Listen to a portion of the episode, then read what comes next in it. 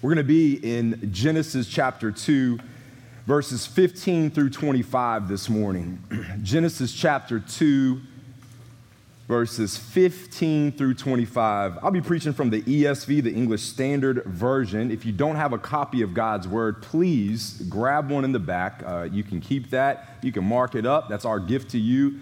Uh, we would love for you to have that uh, if you don't have a copy, or if you just need a copy uh, in a transitional phase till you get a new Bible. Um, you can take one of those.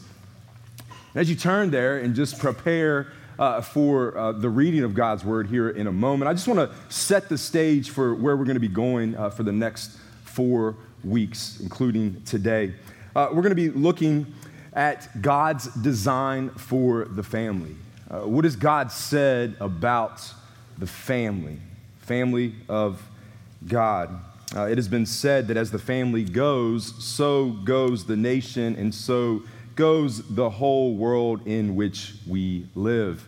And I agree with that. I think for certain we must believe and we must start that the family is the most important institution in our society. And if we want to see change in our world, it must underline, bold. It must start with healthy families. It, has to start there. And let me just broaden the airwaves for anyone that may have tuned out.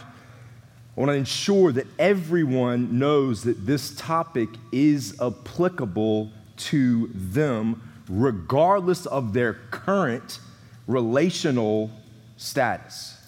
Regardless of where you find yourself in your familial arena, the next four weeks is for you. Singles that are looking to be married one day.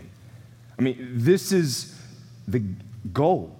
This is your aim. This is what you should, you should, should line up and, and shoot for. Put this into the scope, the crosshairs, and say, This is the type of marriage I want to aim for, as you look for a spouse, and as you aim for a healthy marriage one day, uh, maybe you're a single and you're not looking to get married.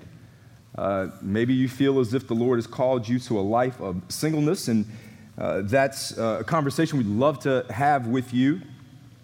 But my, my prayer is that if you do feel that that is what the Lord has called you to, that you would see that you're not an outlier that God has specifically designed you for a specific reason, if that is your lot, to serve the body of Christ and the families to which you have been called to.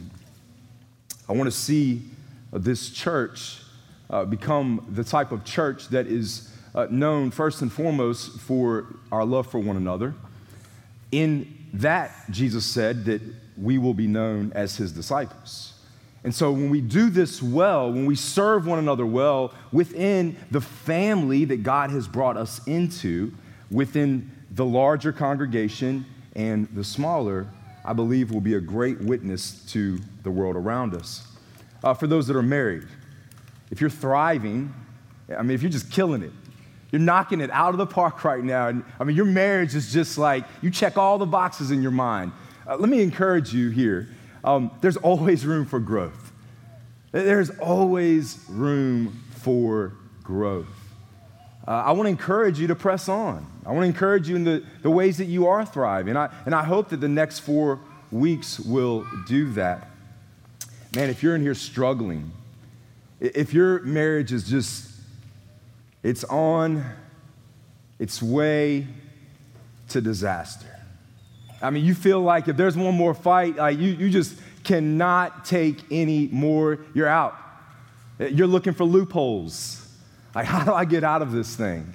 I mean, my, my prayer, my prayer has been, my prayer is, is that you will grow.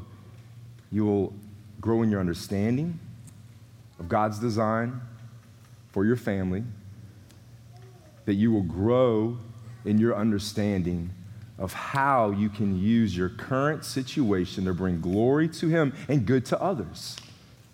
So, today, what we're going to do is we're going to start with the foundation. just to, to look at what is, what is God's plan and purpose for marriage. What is the foundational beginnings here? And listen, we're doing this in four weeks, okay?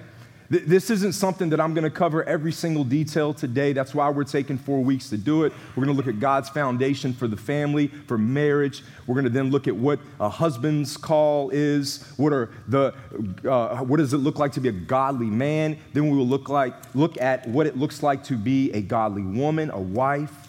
And then in week four, we will look at what it looks like to raise children. How do we teach children to obey. And children, how do you continue to respect and show honor to your parents even when you are grown? But in order to help us get to the details, like we, we've got to just draw the baseline. We've got to build on a foundation, and we've got to all come to the common agreement here that God has a plan, it was His idea, and He has a purpose for marriage. Amen? All right. So, with that, let me read Genesis 2 15 through 25 for us. Would you look there with me and would you hear now the word of the Lord? The Lord God took the man and put him in the Garden of Eden to work it and keep it. and the Lord God commanded the man, saying, You may surely eat of every tree of the garden. But of the tree of the knowledge of good and evil you shall not eat, for in the day that you eat of it, you shall surely die. Then the Lord God said, It is not good for the man should be alone. I will make him a helper fit for him. Now, out of the ground, the Lord God had formed every beast of the field and every bird of the heavens and brought them to the man to see what he would call them. And whatever the man called every living creature, that was its name.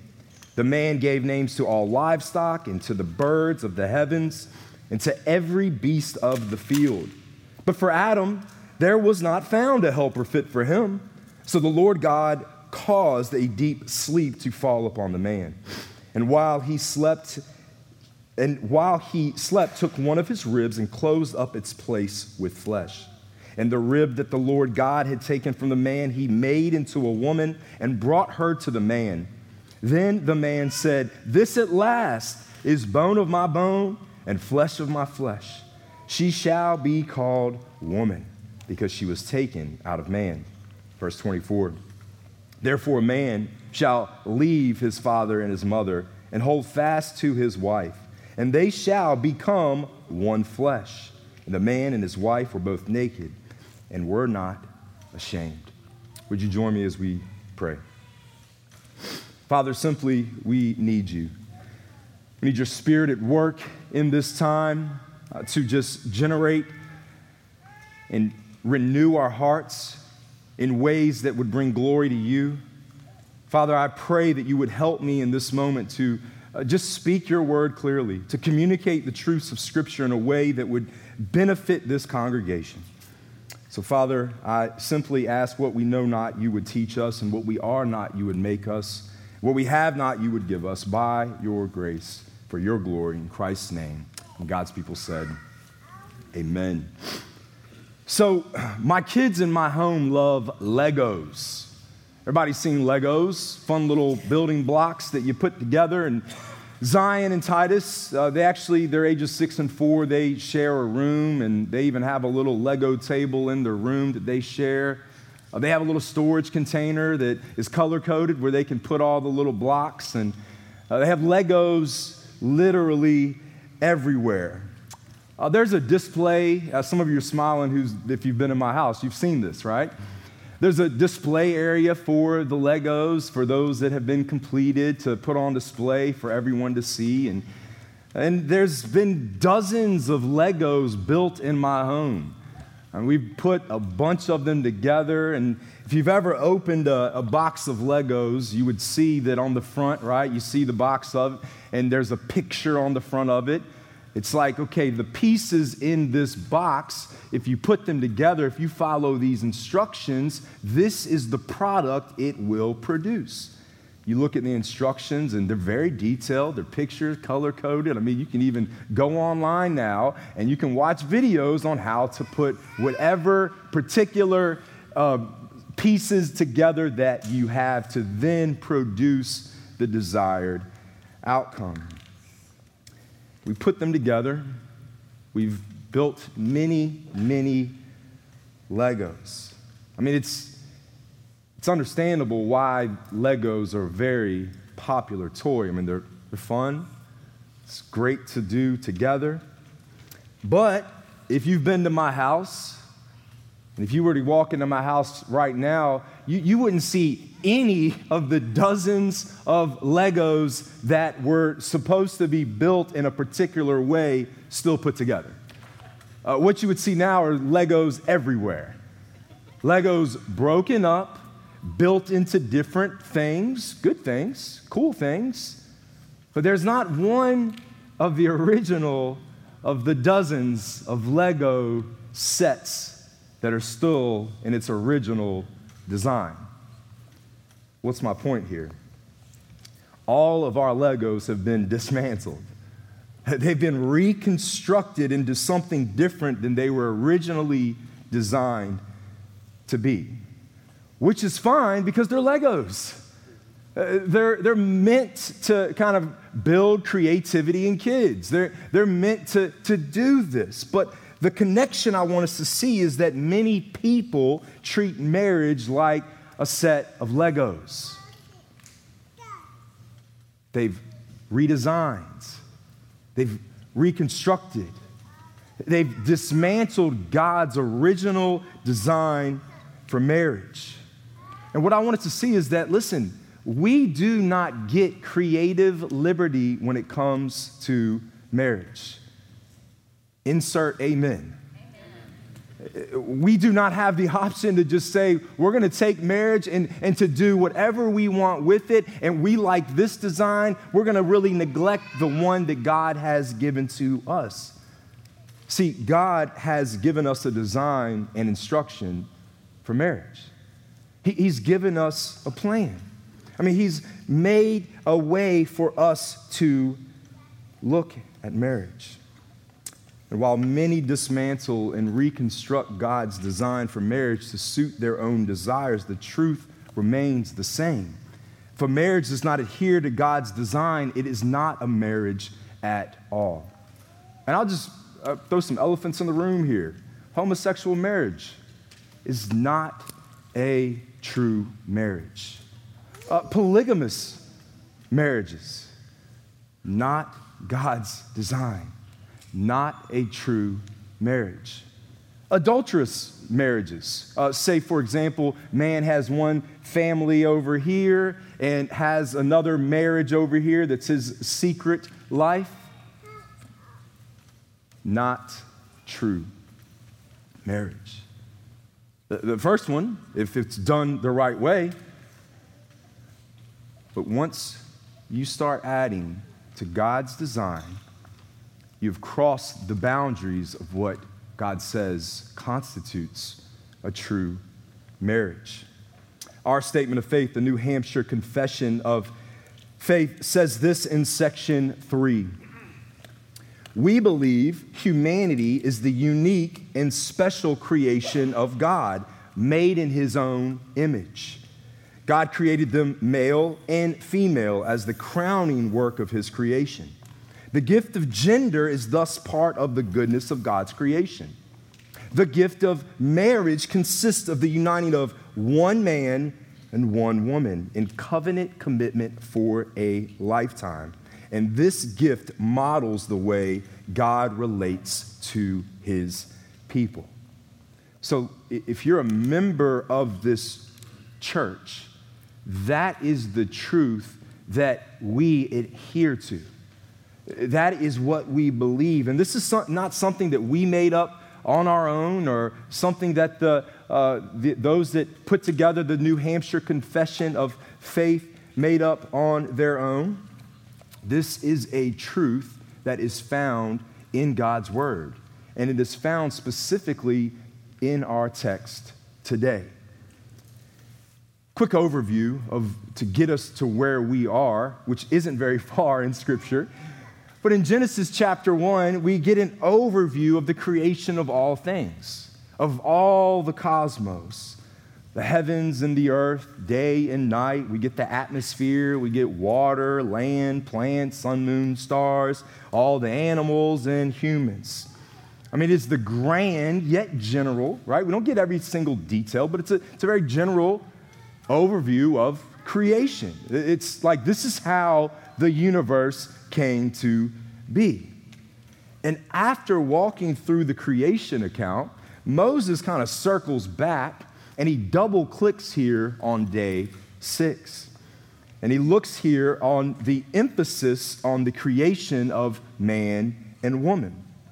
And it is in this section that we zoom in and get a better view of how God planned and designed humanity to occupy and live within his created world.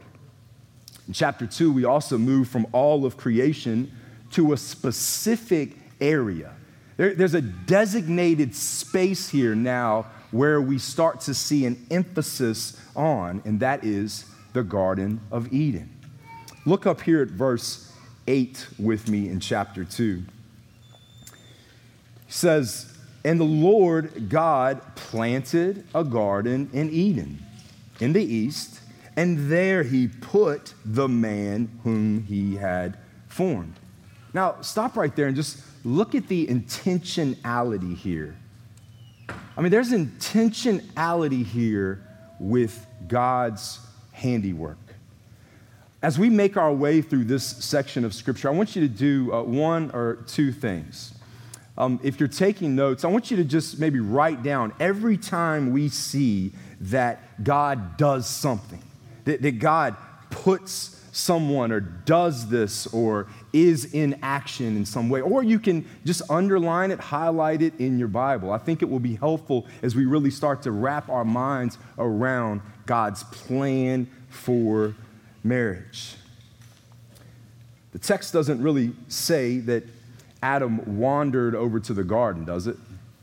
It, it doesn't say that, like, Adam just somehow made his way there. The text tells us that God put him there. Parents, uh, you ever put your children somewhere? Now, they're rebels, and they don't stay there long, but we, we pick up, I want you to have this picture in your mind of placing and putting someone where you want them to be. This is the, the word picture I want you to see as we think about God putting Adam into the garden. And then, if we look down into our text in verse 15, let's read this and we'll see God's plan continue to unfold. It says, The Lord God took the man and put him in the Garden of Eden to work it and keep it. So here we see that Adam is first, before Eve, put into the Garden of Eden. He's here alone. He's here alone. He, he's here to do something. What does the text tell us that he's there to do? I mean, we, we don't have to wonder why. What does the text say? It says he's there to work. He's there to get to work. He's got to work the garden. He has to keep the garden. So, newsflash for you work was there before the fall. Okay? Men, we were made to work. We were made to work. We were made to be active and to do things with our hands, our minds, Whatever type of work you do, you were made for that. So the question you need to ask yourself is God, how can I glorify you amidst the fall in my work? Man, if you're waking up every day grumbling, complaining about going to work, I, I suggest you talk to the Lord about that. Lord has you where He wants you, where He needs you. Get to work. Work hard. Work is not a bad thing. I believe that we will have jobs and work in heaven. believe that we will have, we're not going to be sitting around on clouds with little uh, angels playing harps and flutes and feeding us grapes, like a lot of pictures try to uh, you know, produce. That's not how it's going to happen. I think we will be active. The new heavens and the new earth, we're, we're going to be active in heaven. We're going to be working, but work will be the way that it was originally planned to be. We're not going to get into all that today, but all I want you to see here today is that we were made for work. I mean, this is something believed by the New Testament writers as well, isn't it? I mean, over and over again in Scripture, we see that man is supposed to work. I'll give us one example here. Paul writes to the church in uh, Thessalonica in 2 Thessalonians 3.10. He says, For even when we were with you, we would give you this command. If anyone is not willing to work, let him not eat. Don't work, don't eat. Men, you were made to work. Do it. Let us also note that it was man who was first given this instruction. So, men, one, your responsibility is to work. This is God's plan. You, you were given this instruction. And Lord willing, we'll talk about this in weeks to come as we look at the different roles of men and women. But like I said, I don't want us to miss it here. Man is put in the Garden of Eden, he's put there to work and keep it. But then in verse 16, we see that God gives Adam some very specific instructions. He tells them something very specific. Look here with me. And the Lord God commanded the man, saying, You may surely eat of every tree of the garden. But of the tree of the knowledge of good and evil you shall not eat. For in the day that you eat of it, you shall surely die. Now, listen, man is still alone here. Man is, he's alone at this point.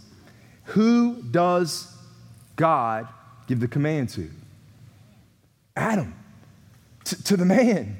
Yeah, it's, it's not hard. I, I'm just delivering the mail. I didn't write it. It's just, that's what it says. It's man who was given the command. We don't ever see in Scripture here that uh, you're supposed to, that, that God ever tells Eve this command either. We don't ever see this in Scripture. We see that he told Adam, which would imply that Adam is supposed to lead. He's supposed to lead He's supposed to lead his family, those that are to come, in the instructions of the Lord. Men, are you doing that? Once again, this is an overview of some things we're going to get into in the next couple of weeks, Lord willing. But let's not miss it here. Men, lead your families well. Man, you're going to fail, you're going to drop the ball, I do it all the time. My wife will tell you, my kids will tell you. But man, we cannot shirk the load. I mean, we, have got to remove all the distractions in order to hit that target if we are to follow God's design. There's other things that have to go. This one can't. But God planned something else here. Look at verse 18. The Lord God said, It is not good that the man should be alone. I will make him a helper fit for him. Now, notice here that this is the first time in the creation narrative that anything has not been good. Remember, God creates, it's good. God creates, it's good. God creates, it's good. God creates, it's good. Uh, God creates, it's very good. God rests, it's good. But here we see that this is obviously before the very good. This is still day six here. And there's something that God sees here that this isn't right. There's something going on. And what is it? It's that man is alone. Now, does Adam know he's alone? No. He, how does he have any concept of being alone? He's the only man. It's God that sees this. It's God that says, This is not how I want it. This is not how I have planned this to be. God knows his creation, brothers and sisters. God knows what's best for you and I. God wants us to enjoy creation the way he intended it to be. And look at God's plan at work here. I mean, God decides to act. What does he say? He says, I will make. In other words, I will change this. I am God. I'm going to change this situation. I'm going to, going to give him someone to what? To help him. He's going to give him a helper. Now, this word helper here doesn't mean someone lower or insignificant. Like, you know, we would think, oh, that's just the help.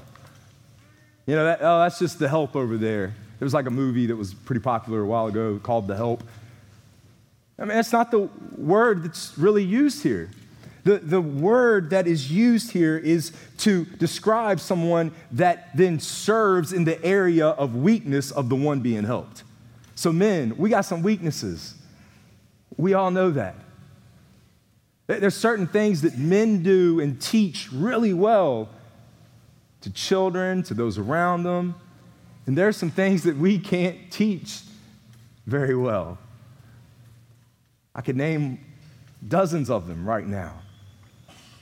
There's something that needed to happen here. In other words, here, the help is to be what man is not something different, something unique. Two different roles, two different people.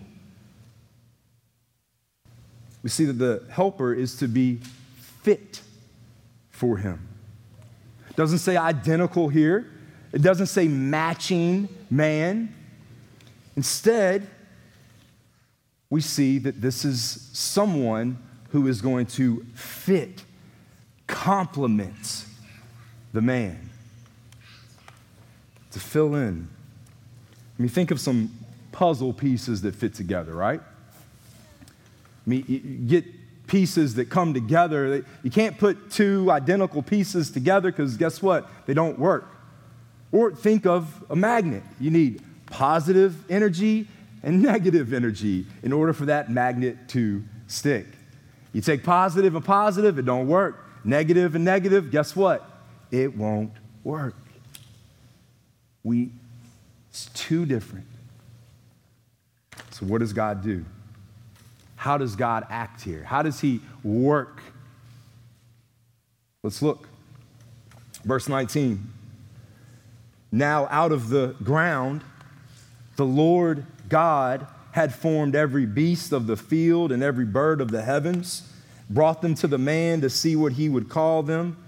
And whatever the man called every living creature, that was its name.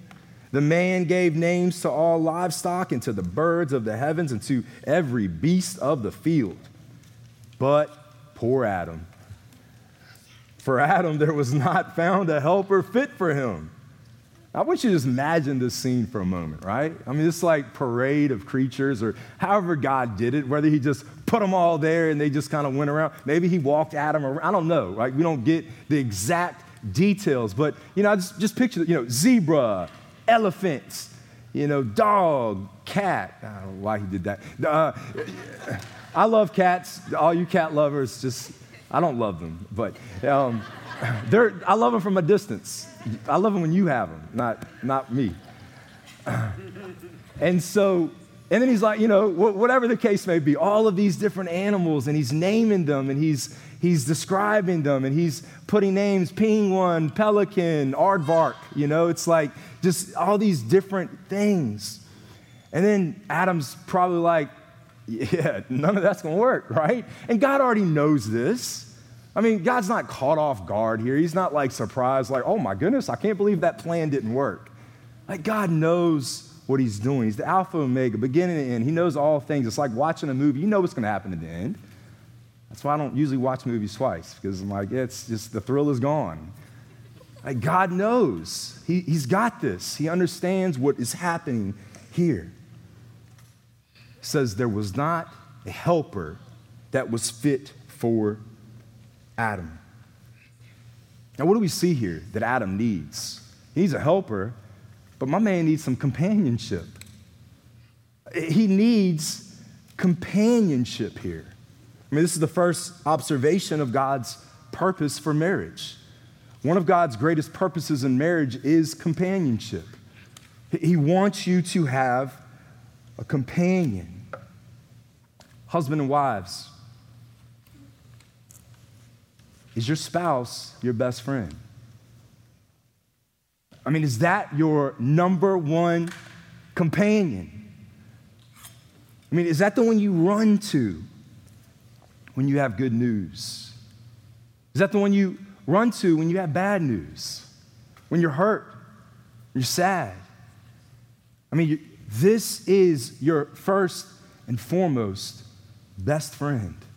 It is your companion, those looking for a husband or wife. Let me just encourage you look for someone that will be your best friend. Look for that friend first. Man, scripture tells us that, you know, beauty and wit and all these things, man, they fade, right? But that companionship, you know, it's, it's something beautiful to see an older couple that just loves each other and they're just best friends and you've, you've seen them, you know, like go through the hardships and they've got the wrinkles to show it, right? 40, 50 years of marriage and just, just fighting strong, but they're best friends. Because one day, those kids are going to be gone. Some of y'all are like, praise be to God, right? they're going to be in a, a different, out of your house, maybe one day. And it's going to be the two of you. So you better hope, you better pray that that spouse is your best friend. Notice too here that because, and just to kind of elevate this point, God doesn't give Adam a dog. That ain't man's best friend. He doesn't give him a bro. It's like, all right, man, we'll up with a bro. You guys are gonna be tight. You'll go fishing together. Those are all good things. I love to fish. I love to shoot guns. I love to play basketball. I love hanging out. Those are good things. We need companionship with other men. All right, men? Don't, don't hear that. But that's not God's first intention here. That's not what he says. I see the need. Let me fix it. I'm going to give him someone. He doesn't give him a bro, he doesn't give him a dog, and he doesn't start him off with parents either. I mean, some of you need to cut ties in terms of your bestie relationship with your parents. It's, it's good to be in really good relationship with your parents, and we're going to talk about that. But your spouse needs to be the one that you run to. Not mom, not dad. It's your spouse. That's your best friend. Notice also, he doesn't give him children immediately. Doesn't say, all right, to fix this, we'll give you some kids, and then y'all will be besties and you'll conquer the world together. That's not number one. It's husband and wife. So I'm going to give them a helper. I mean, we, not to get ahead here, but we all know that God creates a woman, right? Like, we all know that. It's a woman that he gives Adam. Praise God. I mean, I'm so grateful uh, for my wife. I, I, I definitely, I mean, I, I'm out of my league. All you can see that right? She's, she's out of my league here. Like, and, and she's not just in looks and beauty, but just who she is and her character and the way that she complements all of my failures. I mean, she provides me in so many things that, man, I just, I, I, I lack. I am so, so bad at. She is so good at. I mean, for you all that are looking for a spouse, my prayer is that that would be your reality too. Look on to verse 21 here. Let's continue to look here at God's plan unfolding. He says, So the Lord God caused a deep sleep to fall upon the man. And while he slept, he took one of his ribs and closed up its place with flesh. And the rib that the Lord God had taken from the man, he made into a woman and brought her to the man. Why did God put Adam to sleep? I don't know exactly.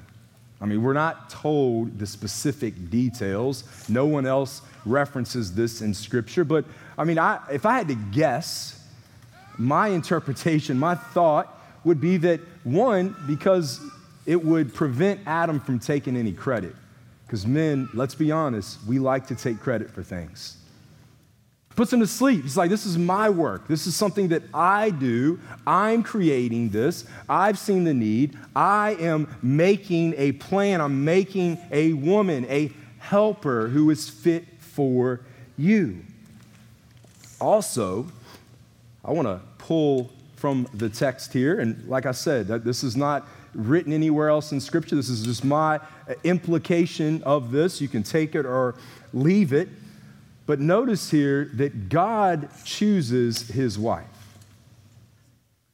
So I just want to give us uh, uh, some legs on this little application for you to take home and think about. Brothers, it is not your job to gripe and complain about the wife you have. It is your job to lead your wife to godliness, to encourage her, to lead her. Not the moment you get out of the house, you're complaining about this or that. Not, oh, on the way home, I wonder what it's going to be this time. Oh, man, I've had just such a hard day at work, and now, you know, I just need to go home and veg out and sit in front of the TV and do nothing. Uh, man, that is not what we are called to do as men. We should go to bed every night tired. I'm talking exhausted because we work hard. At work, out of the home, at work, in the home. That little garden that the Lord's given you on this earth, cultivate it. Man, I'm getting ahead of myself. That's next week. but notice here God, God didn't give Adam a choice of the women. He didn't create a bunch of women to say, which one you want? Nah, that one. Nah, never mind. He says, I'm, here, here you go. Here she is. We must also notice that God here creates someone like him, an image bearer to be treated with respect and dignity. Puritan Matthew Henry notably said, I quote, She's not made out of his head to top him, not out of his feet to be trampled upon by him, but out of his side to be equal with him, under his arm to be protected, and near his heart to be beloved. I mean, man, what a wonderful reminder. I mean, as we look at this text and, and, and squeeze that truth out of it and just see this is God's design for us as husband and wife, equal in dignity, but different by design. Someone who will fit him well. this warped view that women are only significant if they do the things that man can do is from the pits of hell. This warped idea that, you know, women, you're only valuable if you can do all of these things that men do and you can do it better. That's from the pits of hell. That is not anywhere to be found on the pages of my Bible. I don't know what translation some of these people are reading from. That's not what this says. Different by design, equal in value, equal in dignity, respect, imago Dei. But we're different. God says there needs to be someone that will fit with this man, someone similar but different.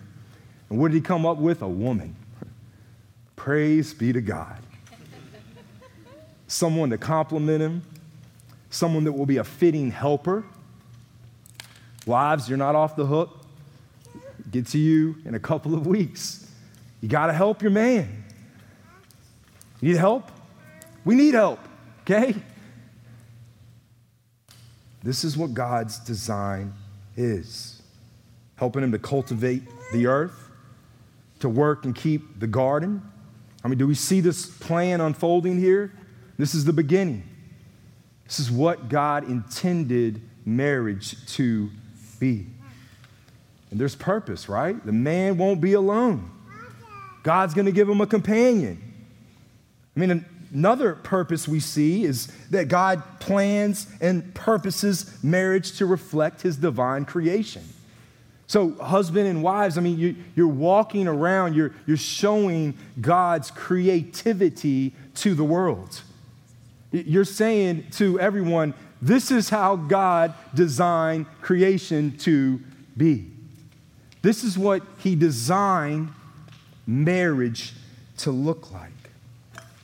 In the New Testament, we see that the divine order of the family is that a man should lead a woman because this was the divine order of creation. And there's, there's multiple places in Scripture that we can point to there. Paul says this numerous times when giving instructions to the church and to the family. It says, Man was created first.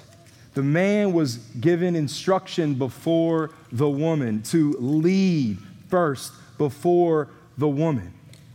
This is God's way.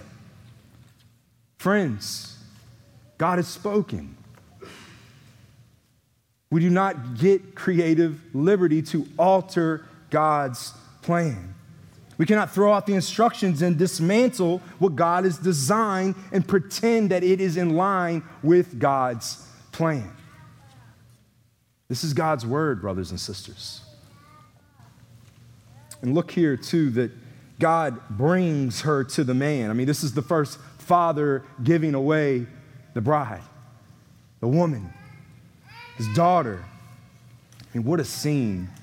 Picture for a moment the majesty here in this first majestic wedding.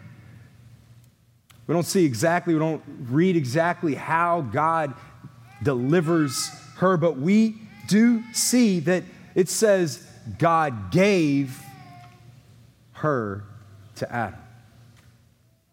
What beauty. And what does man think about all this? What does Adam think? What's going through his mind? Well, we get a little bit. Look at verse 23. Then the man said, This at last is bone of my bones and flesh of my flesh. She shall be called woman because she was taken out of a man. Listen, the excitement that in the translations that we have here, it, it does not do justice of what the original language would have and does say. I mean, this is emphatic language here. Adam is excited. He is thrilled. He says, I love her. That's it. Perfect. I want her. This at last. I see someone like me, different but will fit. Unique design.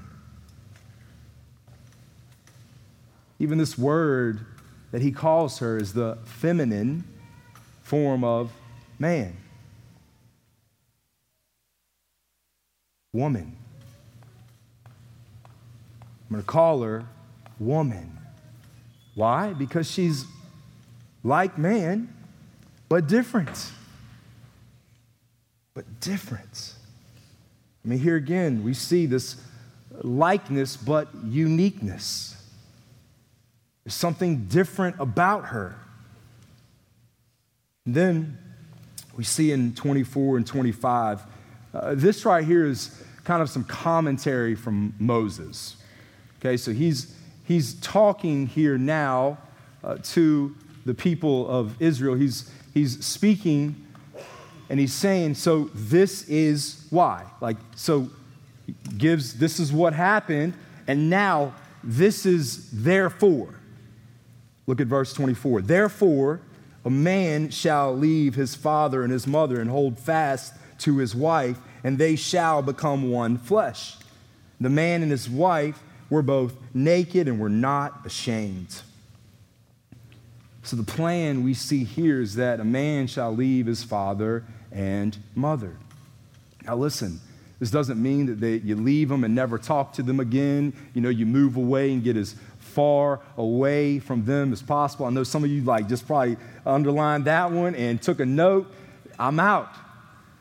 That's, that's not what he's saying here. I mean, in ancient Israel, there wasn't a lot of moving away. Uh, they actually inherited uh, and gave inheritances of land.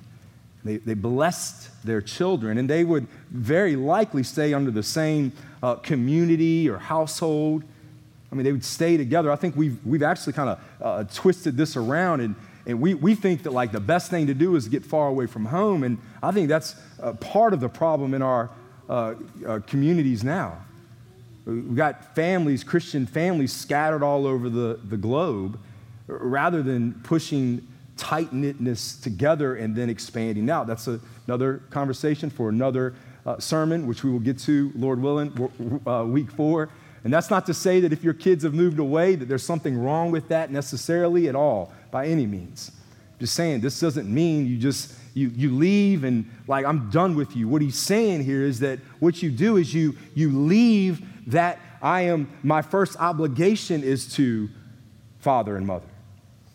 Now, my first obligation is to this new family that God has given to me, my wife.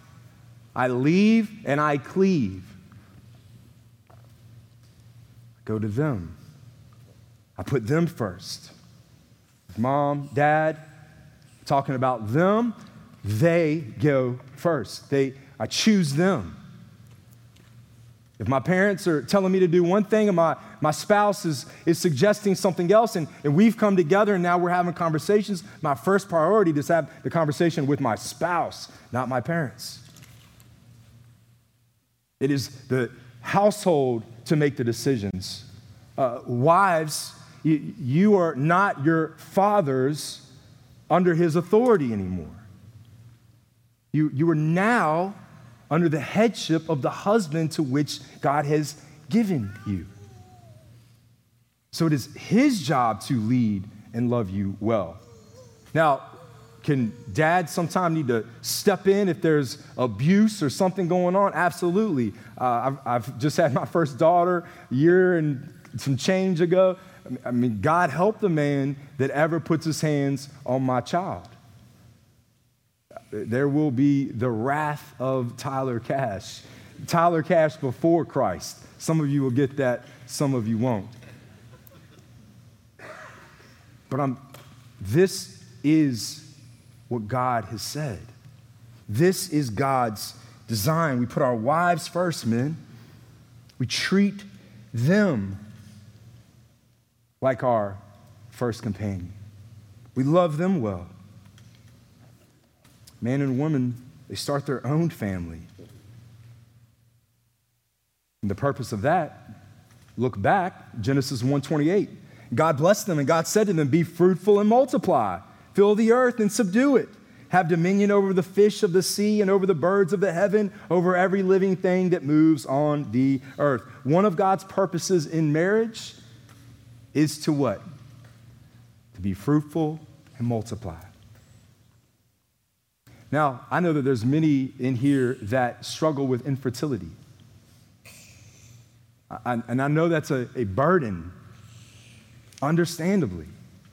And so, what you have to do is think through okay, Lord, how do we as a family now think about being fruitful and multiply? I'll give you one way. There are hundreds, thousands of kids right now. The foster system, adoption, and they, that might not be your, your call right now, but let me just encourage you. Like, I would love to have that conversation with you and, and continue to pray with you through, Lord, would this be their, your really desire? But we have to see that God purposes marriage for the purpose of procreation. We have to be fruitful, we multiply. And this is why same sex marriage does not work. It denies a major purpose of God's plan for marriage to be fruitful, multiply. I'll close now with this overview with plan A. The biggest point and purpose of your marriage is to represent the gospel of Jesus Christ, to represent the, the covenant that God has made with his people, and say, you know what? I'm going to represent this covenant to those around me to say, you know what? When times are hard, through sickness, health, through good times, bad times, rough spots, great spots. It doesn't matter where you are, but I'm going to stick with this person. We're going to fight until we have nothing left. And then when we don't, we're going to pray that the Lord would give us grace to continue pressing on. If you ever read the story of uh, Hosea, God tells Hosea uh, to go marry a prostitute named Gomer. And so Gomer, she, she goes and continues to, to do what she knows, and she leaves her husband and she goes and has affairs and sleeps around with other men. And God tells Hosea, says, You go get her. You go get her and you bring her back. And you know why? He says, Because you're going to represent me to the watching world. And you're going to love her and show the world that my love for my people is not contingent on their behavior. It's contingent on my covenant with them. And, brothers and sisters, if you are a Christian, you are under the new covenant of Christ, Christ's covenant fellowship. We are his people who have been bought by the blood of Jesus. It is not our works that can do anything, it is only the work of Christ. That is how, why you are saved, because of Jesus' work on your behalf. And if you have repented, believed by faith in Jesus as your substitute, you are part of that covenant. Whether you fall, fail, struggle, keep pressing on.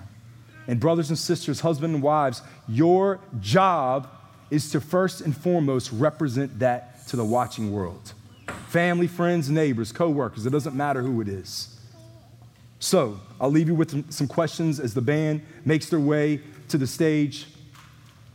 Question one singles, this is for you. How can you help those around you? How can you help those around you to, to encourage them to a healthy marriage? I mean, that might be volunteering to babysit kids, provide some date nights for families so they can cultivate romance, have more babies. A lot of different ways, singles. You can come over, help that new mom, hold a baby, clean the house. I mean, there's just there's dozens and dozens and dozens of ways that you can help right now. You need to ask yourself, am I just thinking about me? Or am I thinking about the larger family of God, my church, those around me? How can I help?